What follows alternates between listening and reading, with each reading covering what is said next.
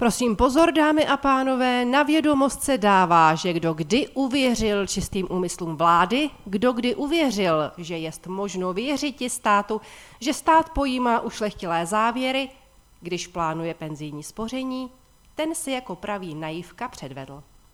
Vláda se chystá upravit příspěvky u penzijního spoření.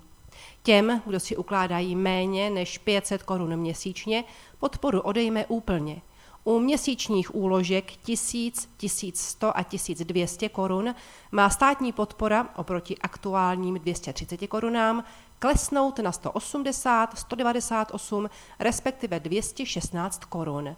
Při měsíčních úložkách 1500 korun a více by stát byl velkorysejší a podle návrhu ministerstva by vyplácel 270 korun měsíčně. A nebo jinak.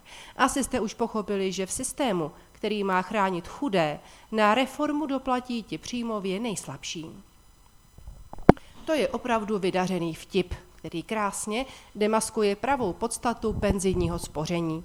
Už dobře 13 let naspátek před ním varuju a tvrdím, že je jen otázkou času, kdy stát na penzijní fondy nějakým způsobem sáhne. A je to tu. Mnoho lidí začalo do penzijních fondů spořit jenom proto, že měli vizi státního příspěvku. Penzijní fondy totiž loni svorně, úplně všechny, dosáhly reálně ztráty.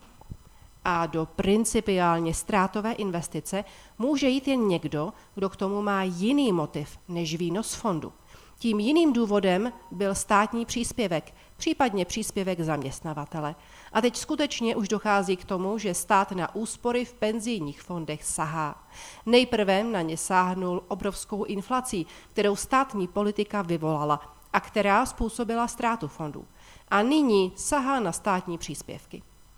Nejspíš dalším krokem může být zrušení daňového zvýhodnění pro zaměstnavatele, kteří platí zaměstnancům příspěvky, neboli zaměstnavatele zaměstnancům tyto příspěvky platit také přestanou. A pak už každý, kdo vloží peníze do fondu, bude automaticky pouze ve ztrátě. A ještě dalším krokem může být tzv. otevření fondu, které by způsobilo živelné výběry a ještě další propad hodnoty naspořených peněz. Takže já stojím za svým dlouholetým tvrzením.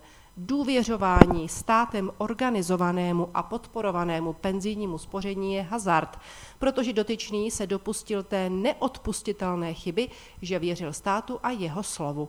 Tato důvěřivost je nyní po zásluze trestána.